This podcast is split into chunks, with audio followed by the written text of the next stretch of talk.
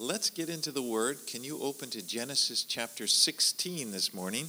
はい、では、えー、学びに入っていきたいと思います。今朝は創世記の16章からになります。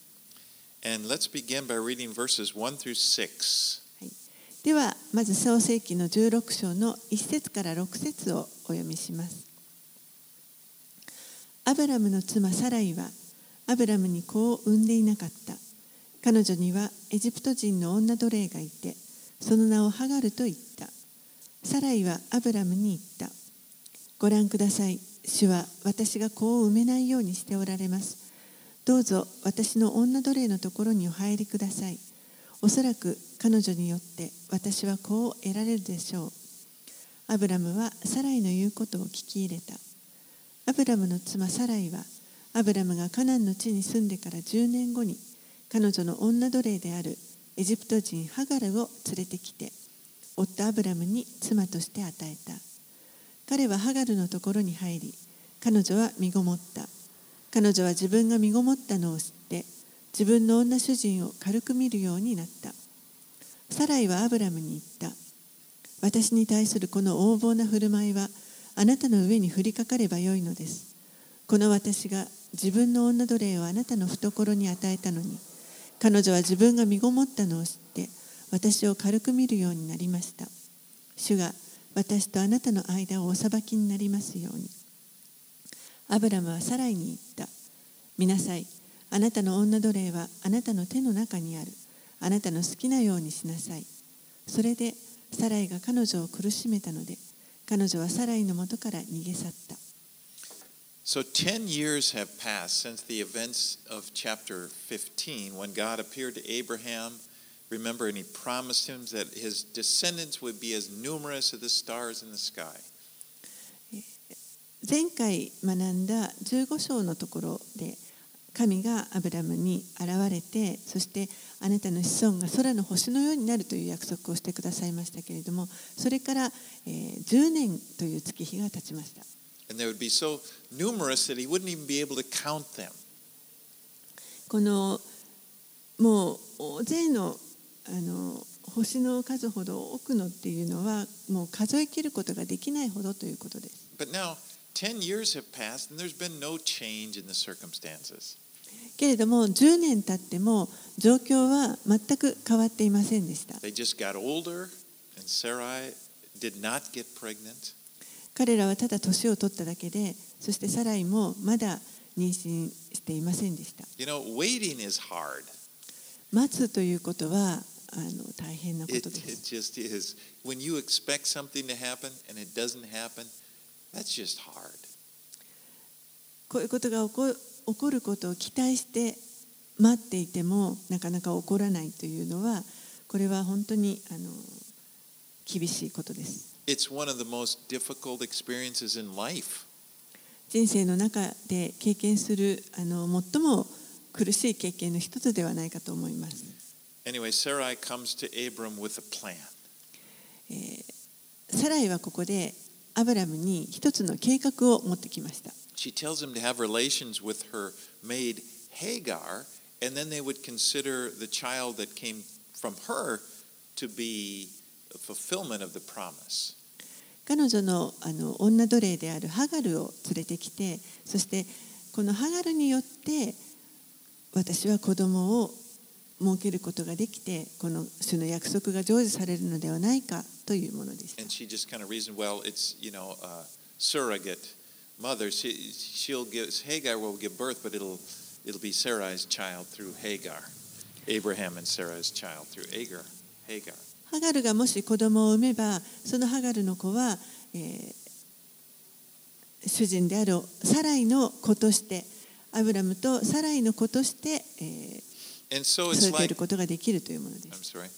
It's so it's like she comes up with an alternative plan, and she's trying to help God out. ですから彼女はサライは、えーこのように、まあ、大大案を持ってきてですね、神のご計画をなとか助けようとしたということになります。神はあのご自身の計画を成し遂げていかれるために私たちの助けは必要としていません。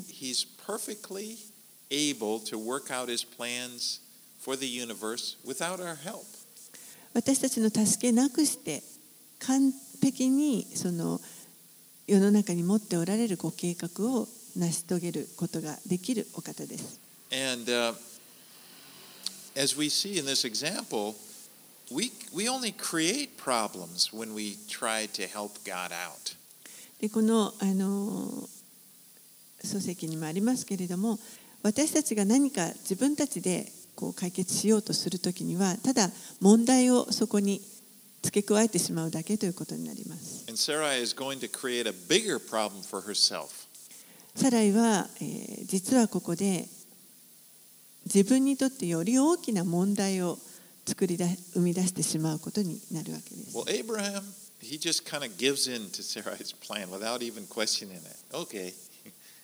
アブラムも、えー、このサライの提案に対して何の疑問も持たずに分かったと。そのままそれを受け入れました And he has relations with Hagar, and she becomes pregnant. そしてハガルと関係を持ってハガルは、えー身ごもります Now, at first, it, it probably seemed like, wow, this plan worked out. It's working out like we, we hoped it would. 最初はもしかしたらあ計画がうまくいったあのー計画通りになったと思ったかもしれません Hagar is pregnant. ハガルが妊娠した Abraham's going to have his heir, and God's promise will come true. アブラムアブラハムがこれであの後継ぎを得ることができてそして神の約束が実現するんだ Everything will work out fine. すべてがうまくいっているように見えました But things changed. でも事態は変わっていきます After Hagar became pregnant, she starts to show contempt for Sarai. ハガルは自分,自分が身ごもったのを知ると自分の主人であるサライを軽く見るようになりました。Abraham, そしてサライはアブラムに対して私に対するこの横暴な振る,、舞いはあなたの上に降りかかればよいのですと。ちょっとアブラハムに。And now he's blaming Abraham that when, when it works out. もともとはサライの計画だったわけですけれどもそれがあの、まあ、うまくいかなくなると今度はアブラハムのせいにしているわけです、But of course, th- this wasn't God's plan. でもちろんこれはもともとが神のご計画ではありませんでした For one thing, it wasn't his plan for marriage. そもそもこの結婚というご計画に対して神のご計画とはあの反しています Because back in, in chapters 2 and 3, at the beginning, we see that God designed marriage to be for one man, between one man and one woman. Not, not it wasn't for one man and two women. 創世記の2章3章でありましたけれどももともとこの結婚という制度に関して神が、えー制定されたのは一人の男性と一人の女性の間で持たれる関係ということで、えーこれは一人の男性と二人の女性ということではものではありません Polygamy was never God's idea. 一夫多妻制というのはこれは決して神のご計画ではありません Now, we do see in the scriptures that God tolerated it in the Old Testament, but we never see him initiating it.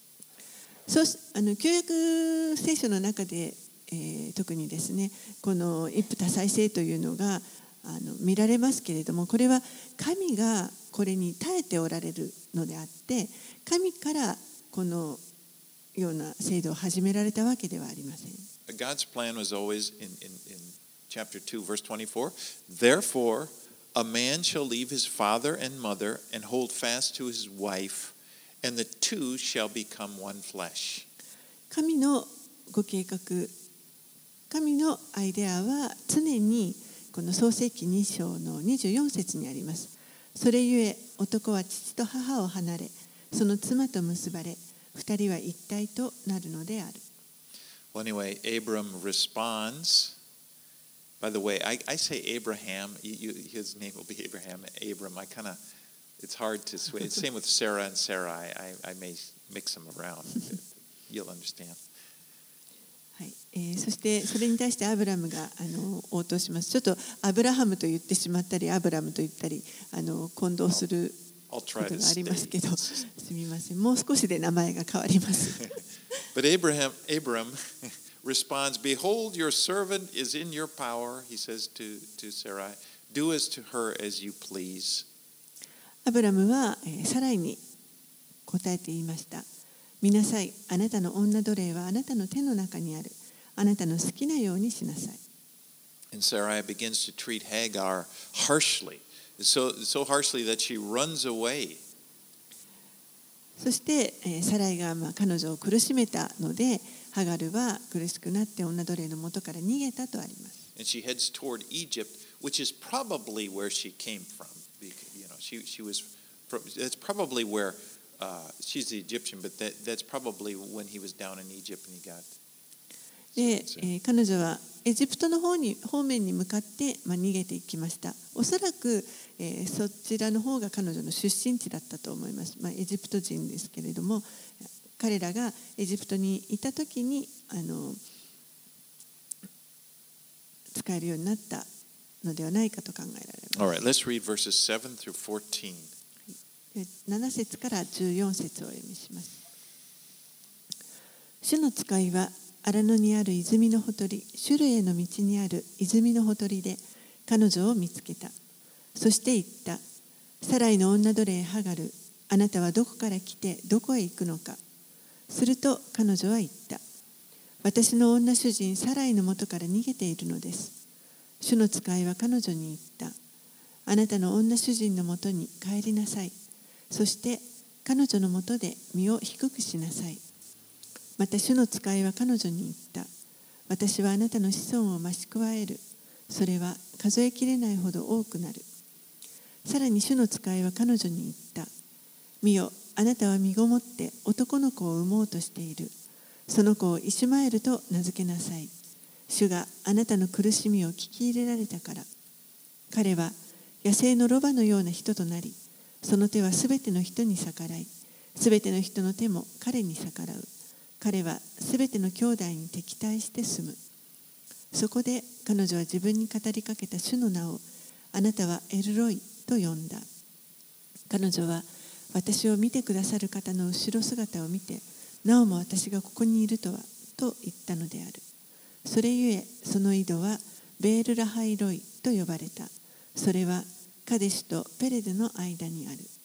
So now the angel of the Lord appears to Hagar in the wilderness and asks her, Where, where are you, where have you come from and where are you going? ここで主の使いがハガルにこの荒野で現れてくださって、そしてあなたはどこから来てどこへ行くのかと尋ねられました。Now, verse 13 seems to indicate that the angel of the Lord is the Lord himself.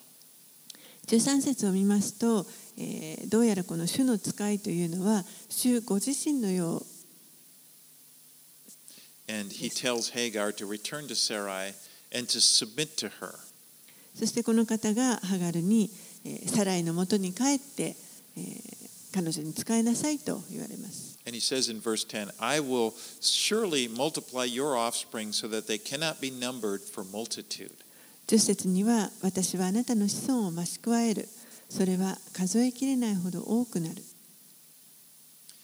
Now we need to keep in mind God loves Hagar. えーここで覚えておきたいのは神はハガルを愛しておられるということです。 And God loves Ishmael, the child that she's going to give birth to. そしてここの後サライが産むことになる、えー彼女の子イスマエルのことも神は愛しておられます。And he will have many descendants. そしてイスマエルは多くの子孫を持つことになります。You know, even though his life came into being through this mistake, so to speak, God works in spite of our mistakes.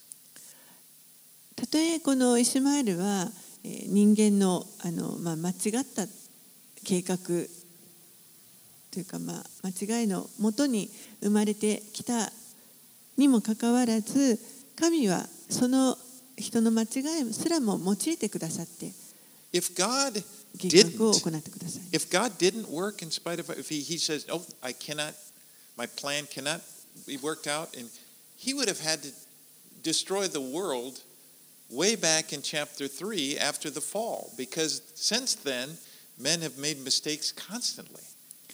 もしこの人の間違い犯した間違いが神のご計画を阻止してしまうようなことになるのであればもうあのすでにこの世は滅んでいることになると思います。もう漱石の3章のところから罪が入り込んで人は間違いを犯し続けてきています。But what we see is that the, God works even within a fallen world, and He works out His plan. And He's because He's God, He's able to do that. And we get to the end of the Bible, and we see that God is, re, you know, there's a new heavens and new earth, and there's a paradise. God is going to work that out. ですから神はどんな私たちがどんな間違いを犯そうともそれをも用いてご計画を進めて いくことがおできになるお方です。そして最終的には黙示録にありますけれども新しい天と地を、えーもたらしてくださいます。そそのご計画に向けて、えー、全てのことを働かせてご計画を進めてくださっています。And even though it was not His plan to use Hagar to bring about the covenant promises, God still considers her life to be valuable and the life of her child to be valuable. たとえこのハガルの子供を通して神のこのご計画契約を成就するわけではないとしたしたとしてもそれでも神はハガルの人生を本当に価値あるものとしてまたイシュマエルの人生も価値あるものとして捉えてくださっています。You know, it's, it's interesting. The Bible teaches us that God knew us even before we were born. 聖書は私たちが生まれる前から神は私たちのことをご存知であるというふうに教えます。 It's- Psalm 139 is a good scripture for this. えー詩編3 139編にそのことがよく書かれています。 Psalm 139:16 says, Your eyes saw my unformed substance. In your book were written, every one of them, the days that were formed for me, when as yet there was none of them. 詩編139編の 16, 16節あなたの目は胎児の私を見られ、あなたの書物にすべてが記されました。私のために作られた日々が、しかもその一日もないうちに。And so remember this your life is important to God. ですから覚えておいてください。あなたの人生は神にとって本当に大切なものです。All of us have come from a, a background of fallen humanity, from some a history of sin, mistakes. 私たちは皆すべてのものが、えーこの堕落した人間界罪や間違いを犯すそういった背景から出てきています But God is a redeemer. けれども神は贖い主です You know, God has never been surprised by our mistakes, or He's never surely been defeated by them. 神は決して私たちの間違いに驚かれるようなことはありませんしましてや私たちのこの罪とか間違いによって神が打ち負かされてしまうということはありません But He's able to work out His plan in our lives in spite of the circumstances in which we live. 私たちが生きている中のどんな環境も神はそれを用いてご自身のご計画を進めることができになります And, Hagar is told to name her son Ishmael, which means God hears. ハガルはその生まれてくる息子をイシュマエルと名付けるようにと言われますけれどもこのイシュマエルという意味は神は聞いてくださるということです Verse 12 He shall be a wild donkey of, his man, of a man, his hand against everyone, and everyone's hand against him, and he shall dwell over against all his kinsmen. そして 12, 章あ12節がその子に対する予言ですけれども彼は野生のロバのような人となりその手はすべての人に逆らいすべての人の手も彼に逆らう彼はすべての兄弟に敵対して住む。So th- this would kind of characterize his descendants. They would be uh, given to kind of conflict and, and not accepting anyone's rule over them. まあこれがイシュマエルの子孫がどういうものになるかというその予言になるわけですけれども、えー争いが絶えなくてそして、えー誰からも支配されることを受け入れようとしないそういったあの性格を持つということがわかります。Now there is a viewpoint that you know because they believe that Arabs descended from Ishmael, and so this kind of they people have seen oh this kind of characterizes them. えー一つの見方としてアラブ人がこのイシュマエルの子孫であって、えー彼らは本当にあのこの予言をよく表しているのではないかというそういった見方があります。But you know when you look at it, there's there's really no evidence in the Bible for that. So it's kind of like you shouldn't go beyond what the scriptures say. でもですね実は聖書にはあのはっきりそのようなことが書かれているわけではありませんのであの書かれている以上のことをあの推測しない方がいいと思います。All right, let's read verses 15 and 16. 15節16節をお読みします。ハガルはアブラムに男の子を産んだ。アブラムはハガルが産んだその男の子をイシュマエルと名付けた。ハガルがアブラムにイシュマエルを産んだとき、アブラムは86歳であった。So Hagar bore Ishmael when Abram was 86 years old. ハガルがイシュマエルを産んだとき、アブラムは86歳でした。And they named him Ishmael just as the Lord told them to do. そして彼らは、まあ、主が、えーハガルに言われた通り、その子の名をアブラあイシュマエルと名付けました。All right, let's read into chapter 17 now, verses 1 through 8. では17章に入って1節から8節をお読みします。さて、アブラムが99歳の時、主はアブラムに現れ、こう言われた。私は全能の神である。あなたは私の前に歩み、全きものであれ。私は私の契約を私とあなたとの間に立てる。私はあなたを大いに増やす。アブラムはひれ伏した。神は彼にこう告げられた。これがあなたと結ぶ私の契約である。あなたは多くの国民の父となる。あなたの名はもはやアブラアブラムとは呼ばれない。あなたの名はアブラハムとなる。私があなたを多くの国民の父とするからである。私はあなたをますます子孫に富ませ、あなたをいくつもの国民とする。王たちがあなたから出てくるだろう。私は私の契約を私とあなたとの間に、またあなたの後の子孫との間に、世々にわたる永遠の契約として立てる。私はあなたの神、あなたの後の子孫の神となる。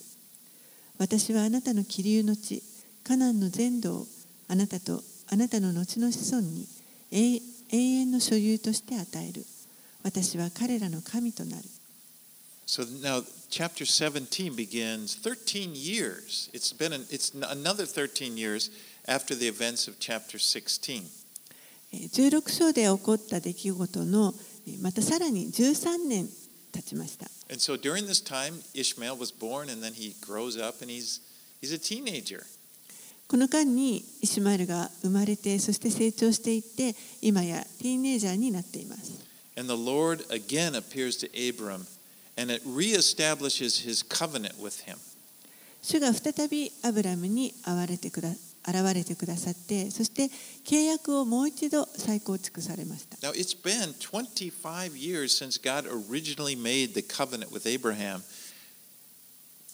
えー一番最初に神がアブラハムとこの契約を結ばれてから25年が経ちました。And now God assures him that he's not forgotten about the covenant that he made. そしてここで今神は、えーこのご自身がされた契約を忘れてないということをもう一度アブラハムに確信を与えてくださっています。And God promises to multiply Abraham greatly and says, He says, this time many nations will come from you. えーそして神は ここでさらにアブラハムがこう偉大になってあの増えて子孫が増えるということを約束されて、えここでは彼の元から多くの国民が出てくるということを言われました。And he changes his name from Abram to Abraham. そしてアブラムからアブラハムという名前に変えられました。Which means father of many. これは、えー、多くの民の父という意味があります。And so, and then he begins, he continues the, the promise that Abraham's descendants are going to inherit the land. そして、えー、アブラハムのこの子孫が約束された土地を受け継いでいくということを続けて約束されます。But you know, this time when, he, when God makes the promise, he adds kings and nations. It's saying they will descend from him. でこの時には、えー、このアブラハムの子孫からいくつもの国民やまた王たちが出てくるということも約束に加えられました。And we have to remember, not only did Israel, is, is Israel going to descend from, from Abraham, アブラハムから出てくる子孫はイスラエルだけではなくイスラエルはもちろんそうですけれどもそれだけではなく多くの国民が彼から出てくるということです。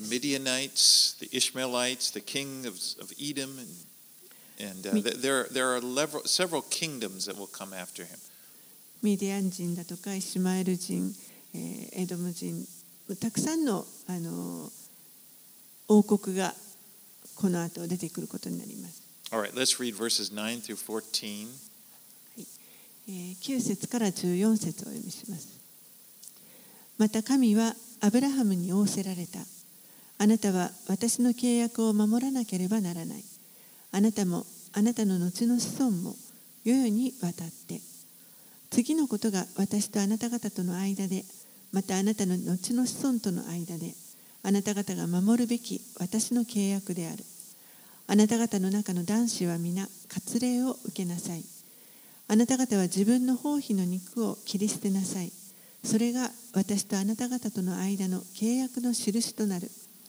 あなた方の中の男子は皆、世々にわたり、生まれて8日目に割礼を受けなければならない。家で生まれたしもべも、異国人から金で買い取られたあなたの子孫ではないものもそうである。あなたの家で生まれたしもべも、金で買い取ったものも、必ず割礼を受けなければならない。私の契約は永遠の契約としてあなた方の肉に記されなければならない。包皮の肉を切り捨てられていない無活霊の男、そのようなものは自分の民から断ち切られなければならない。私の契約を破ったからである。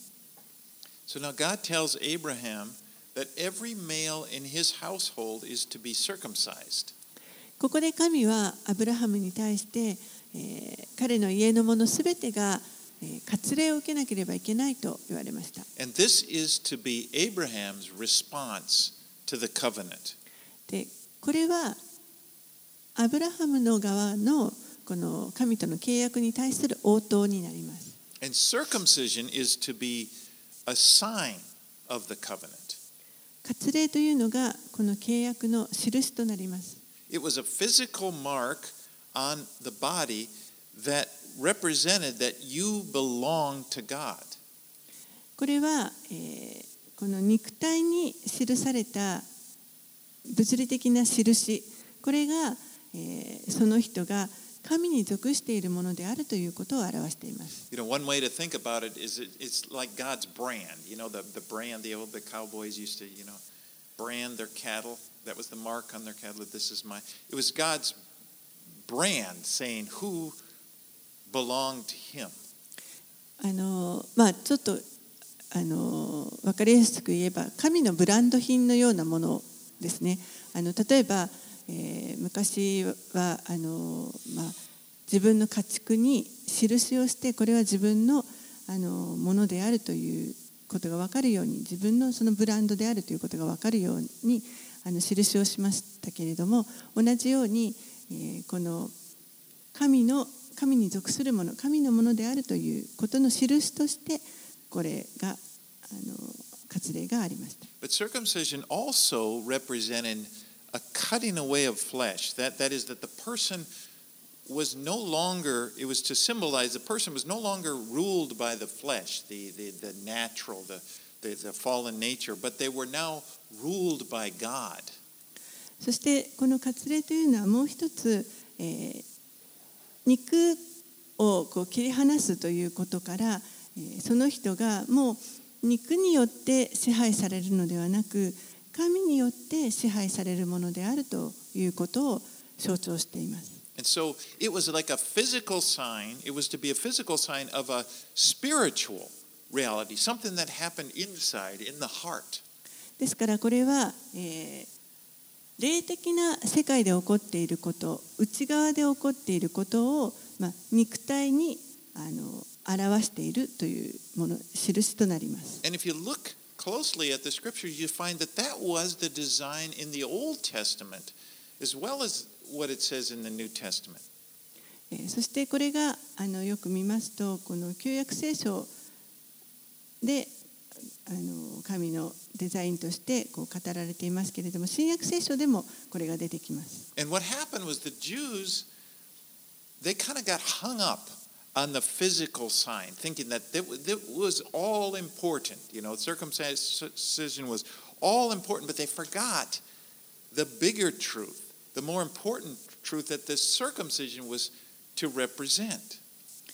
そしてですねあのユダヤ人たちがだんだんですねこの割礼ということ割礼をするということにこうこだわりすぎてしまってこの 肉体の印だけにフォーカスしてしまうようになりますけれども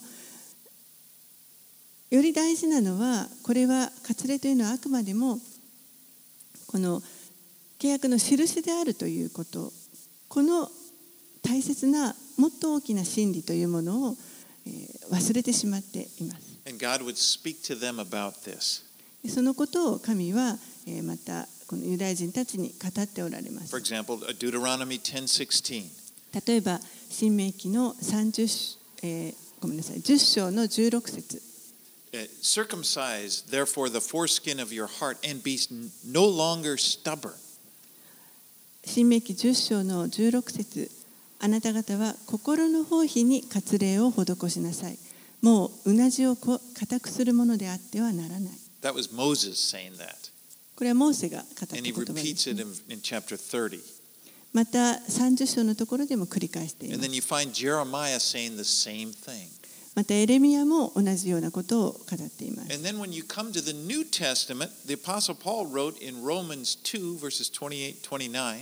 また新約聖書に来ますとパウロも言っています。ローマ人の手紙の2章の28節29節。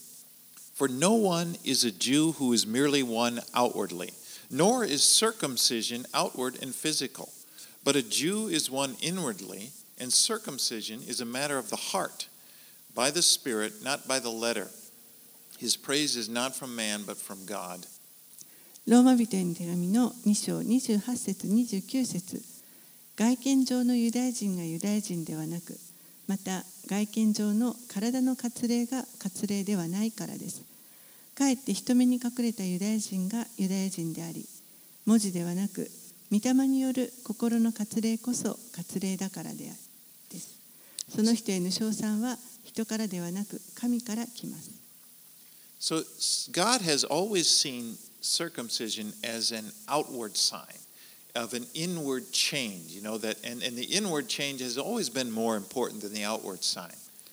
ですからこの割礼というものに対して神は常にこれはあくまでも外側の印であるというふうに見ておられましたそして大事なのは内側が変えられるということです Now, as Christians now, as gent, you know, we're Gentile Christian, we, we we don't have to be circumcised.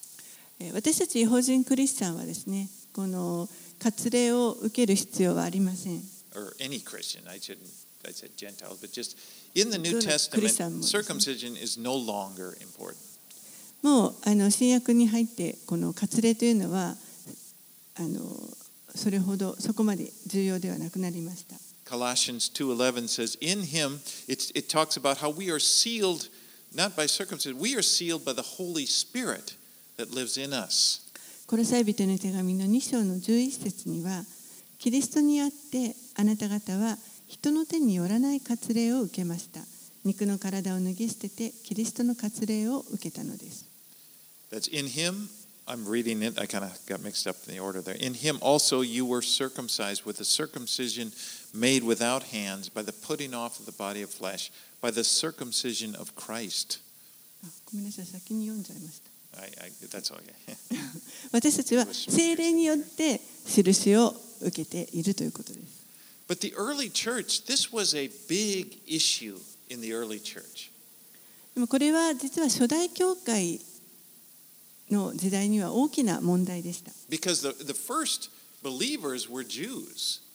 最初に信じたのはユダヤ人たちです And they got hung up on this, this issue of circumcision, and they were trying to say that, well, all Christians, if you become Christian, you, you have to be circumcised in order to be saved. 彼らはこの割礼をするということにとてもこだわっていましたので、えークリスチャンになったらば信じたらばまず割礼を受けなければいけないこの救われるためには割礼を受けなければいけないと考えていま And す Paul was very strong in, on this. He insisted, no, that's not the case. でもパウロはもう非常に力強くですねそれは違うそんなことはないということを語っています And that was much of the reason that he wrote the letter of Galatians. でそのためにこのガラテヤ人へガラテヤのあの手紙を書いたくらいです。And we see, if you, as we read the history of the church in the book of Acts in chapter 15, the early church had a council where they gathered together and they talked about this issue. 使の働きの15章を見ますと初代教会でこの問題が取り上げられて人々があのそこで議論をし合ったことが書かれています。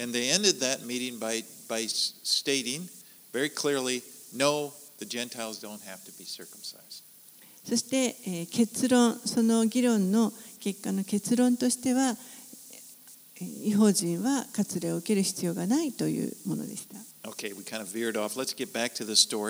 Let's read verses 15 through 21. はい、じゃあ、えーまた漱石に戻りまして、えー15節から21節をお読みします。また神はアブラハムに仰せられた。あなたの妻サライはその名をサライと呼んではならない。その名はサラとなるからだ。私は彼女を祝福し、彼女によって必ずあなたに男の子を与える。私は彼女を祝福する。彼女は国々の母となり、もろもろの民の王たちが彼女から出てくる。アブラハムはひれ伏して笑った。そして心の中で言った。100歳の者に子が産める生まれるだろうか。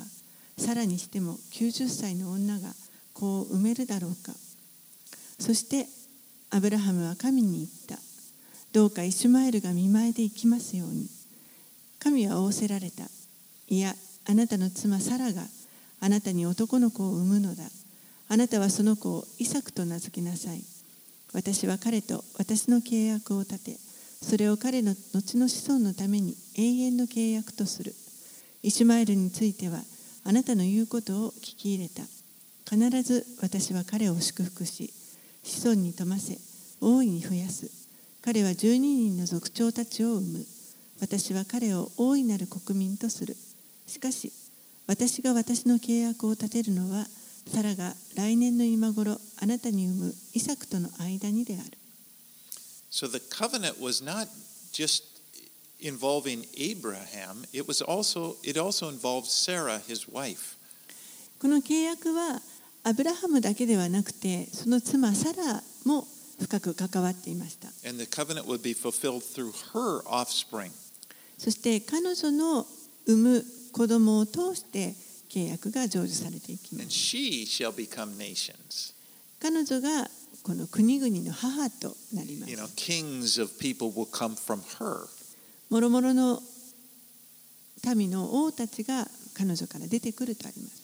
But of course, this would even be more difficult to believe now because, you know, uh, when we think of bearing children, you know, we think of a couple, often it's the, the, condi- the condition of, of the wife, and she's way beyond age to bear children.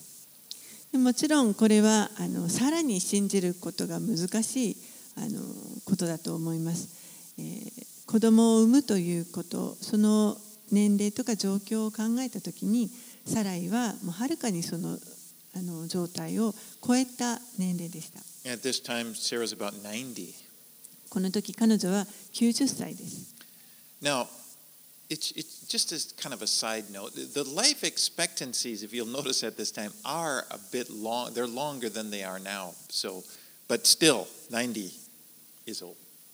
この人の一生を見る考えたときに、えーん Yeah, yeah. The, the, the, people did live longer as you look at how long they lived, and so perhaps her being 90, she may have looked different than what we would see a 90-year-old being looking like. But 当時のこの人たちアブラハムの時代の人たちは、まあ、今の私たちよりもあの人生の、まあ、弱いは長かったわけですけれどもですから彼女がまあ90歳といっても今の私たちの時代の90歳の人とはちょっと、まあ、あの状況は違うかもしれませ I, ん。I don't mean to take away from you know God's God's miracle or something, but it's just kind of an interesting. It's a side note. Notice that people did live longer at that time.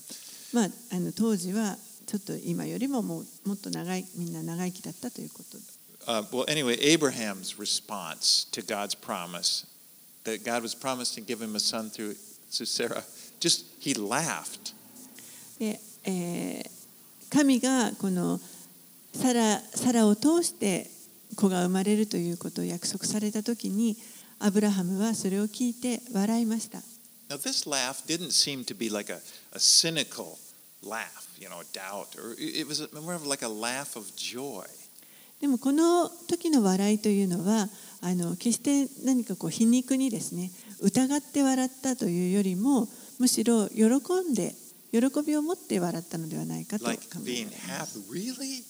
Oh.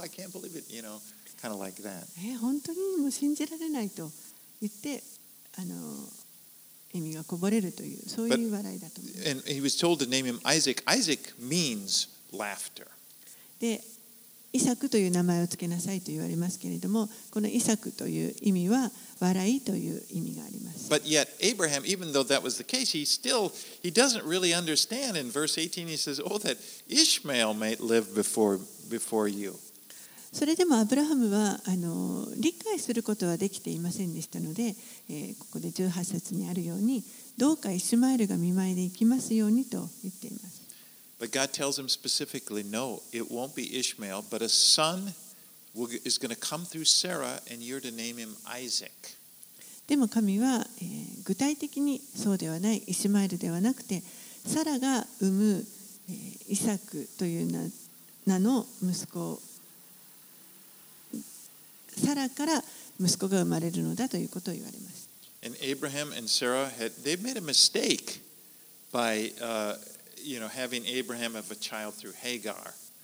But their failure is not going to take away from God's faithfulness to the covenant.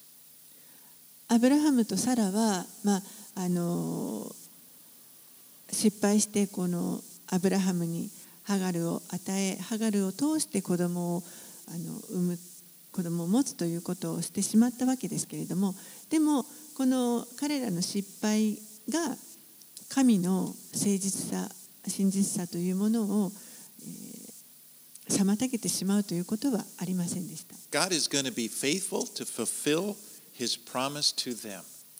神はご自分が彼らと約束されたことを、えー真実に成し遂げてくださいます。Remember last week we were talking about when God made the covenant with Abraham and they, they, they walked, they cut the, the animals, and, they, and, and, and Abraham was asleep. And remember, that was something God did all by himself. 先週学びましたけれども神がアブラハムと契約を結ばれた時に動物を切り裂いてその間を神ご自身神だけが通られましたアブラハムはその時寝ていたので通ることがありませんでしたけれどもご自身がお一人でその契約をあの結ばれた約束されました God is faithful to his promises. 神はご自身の約束に対して真実なお方で And す we don't stop him from being faithful by our faithlessness. そして私たちはその神の真実さというものを私たちの不忠実さによってはばあの妨げるということはできません。And that's how we can live. That's how we walk by faith. It's that we look at God. だからこそ私たちは信仰によって歩むわけです。 We 私 get たちは神を見上げます。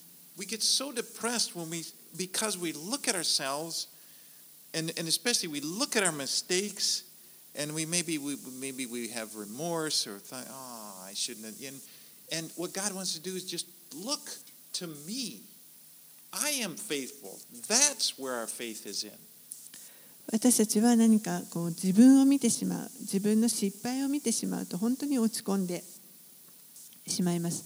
ああすればよかったこうしなければよかったとあの落ち込むわけですけれどもそこで神がだからこそ私を見なさいとおっしゃってくださいます。そして神を見上げるそこに私たちの信仰をそれが私たちの信仰になります。It seems like always our greatest need is to get our eyes off of ourselves and to put them on God.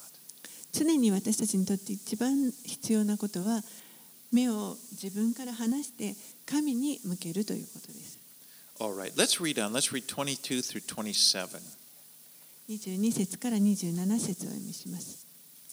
神はアブラハムと語り終えると彼の元から登っていかれた。そこでアブラハムはその子イシュマエル、彼の家で生まれたすべてのしもべ、また金で買い取ったすべてのもの、すなわちアブラハムの家のすべての男子を集め、神が彼に告げられた通り、その日のうちに彼らの包皮の肉を切り捨てた。アブラハムが包皮の肉を切り捨てられた時は99歳であった。その子イシュマエルは包皮の肉に割礼を受けた時13歳であった。アブラハムとその子イシュマエルはその日のうちに割礼を受けた。彼の家の男たちは皆家で生まれた奴隷も異国人から金で買い取ったものも彼と一緒に割礼を受けた。So Abraham has all the males in his house circumcised, and, and that includes Ishmael and himself. アブラハムは、えーその家のすべての男子に割礼を施しました。そして、えーイシュマエルも自分自身も割礼を受けました。And, and again, I want to just stress God loves Ishmael. ここで、えー強調しておきたいんですけれども、神はイシュマエルを愛しておられます。Now, his descendants are not a part of the plan, to, uh, they're not a part of the covenant to inherit the land of Canaan. 彼の子孫は、えーこの約束のカナンの地を受け継ぐこと、受け継ぐというそのご計画の中には入っていません。But God has a plan and a destiny for Ishmael and his descendants. けれども神はこのイシュマエルとその子孫にもご計画を持っておられます。God loves all people, 神 all は people groups, 神はすべての人々、すべての民を愛しておられます。not just Israel. イスラエルだけではありません。Now, we, we choose to support Israel. We, we do that a, a lot here. And but when we do that, we recognize that they are a people whom God has chosen for a special purpose. 私たちはこの教会でまあイスラエルをあのサポートするということをあの側に立ちますけれども、えー、それはこのイスラエルの人々というのは神が特別な目的を持って選ばれた民であるということを、まあ、認めているということになります。He's got a special plan for Israel. 神はイスラエルに対して特別なご計画を持っておられます。And we, we see how he's worked that. He's for one thing, he's given them the land. That was his plan for them, that that would be the land. えー一つにはその神が約束されたこの土地を与えるといったその土地があのイスラエルのものです。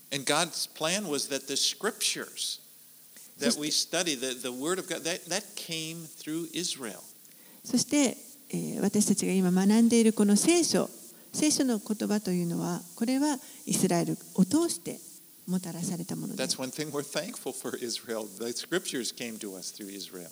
本当にこのイスラエルを通して私たちのもとにこの聖書が。あの届けられているということこれは感謝したいいま God's す plan was that the Messiah would descend from Israel. そしてまた神のご計画は、えーメシアがこのイスラエルの家系から生まれるということで And し of た course, Jesus, our Messiah, is Jewish.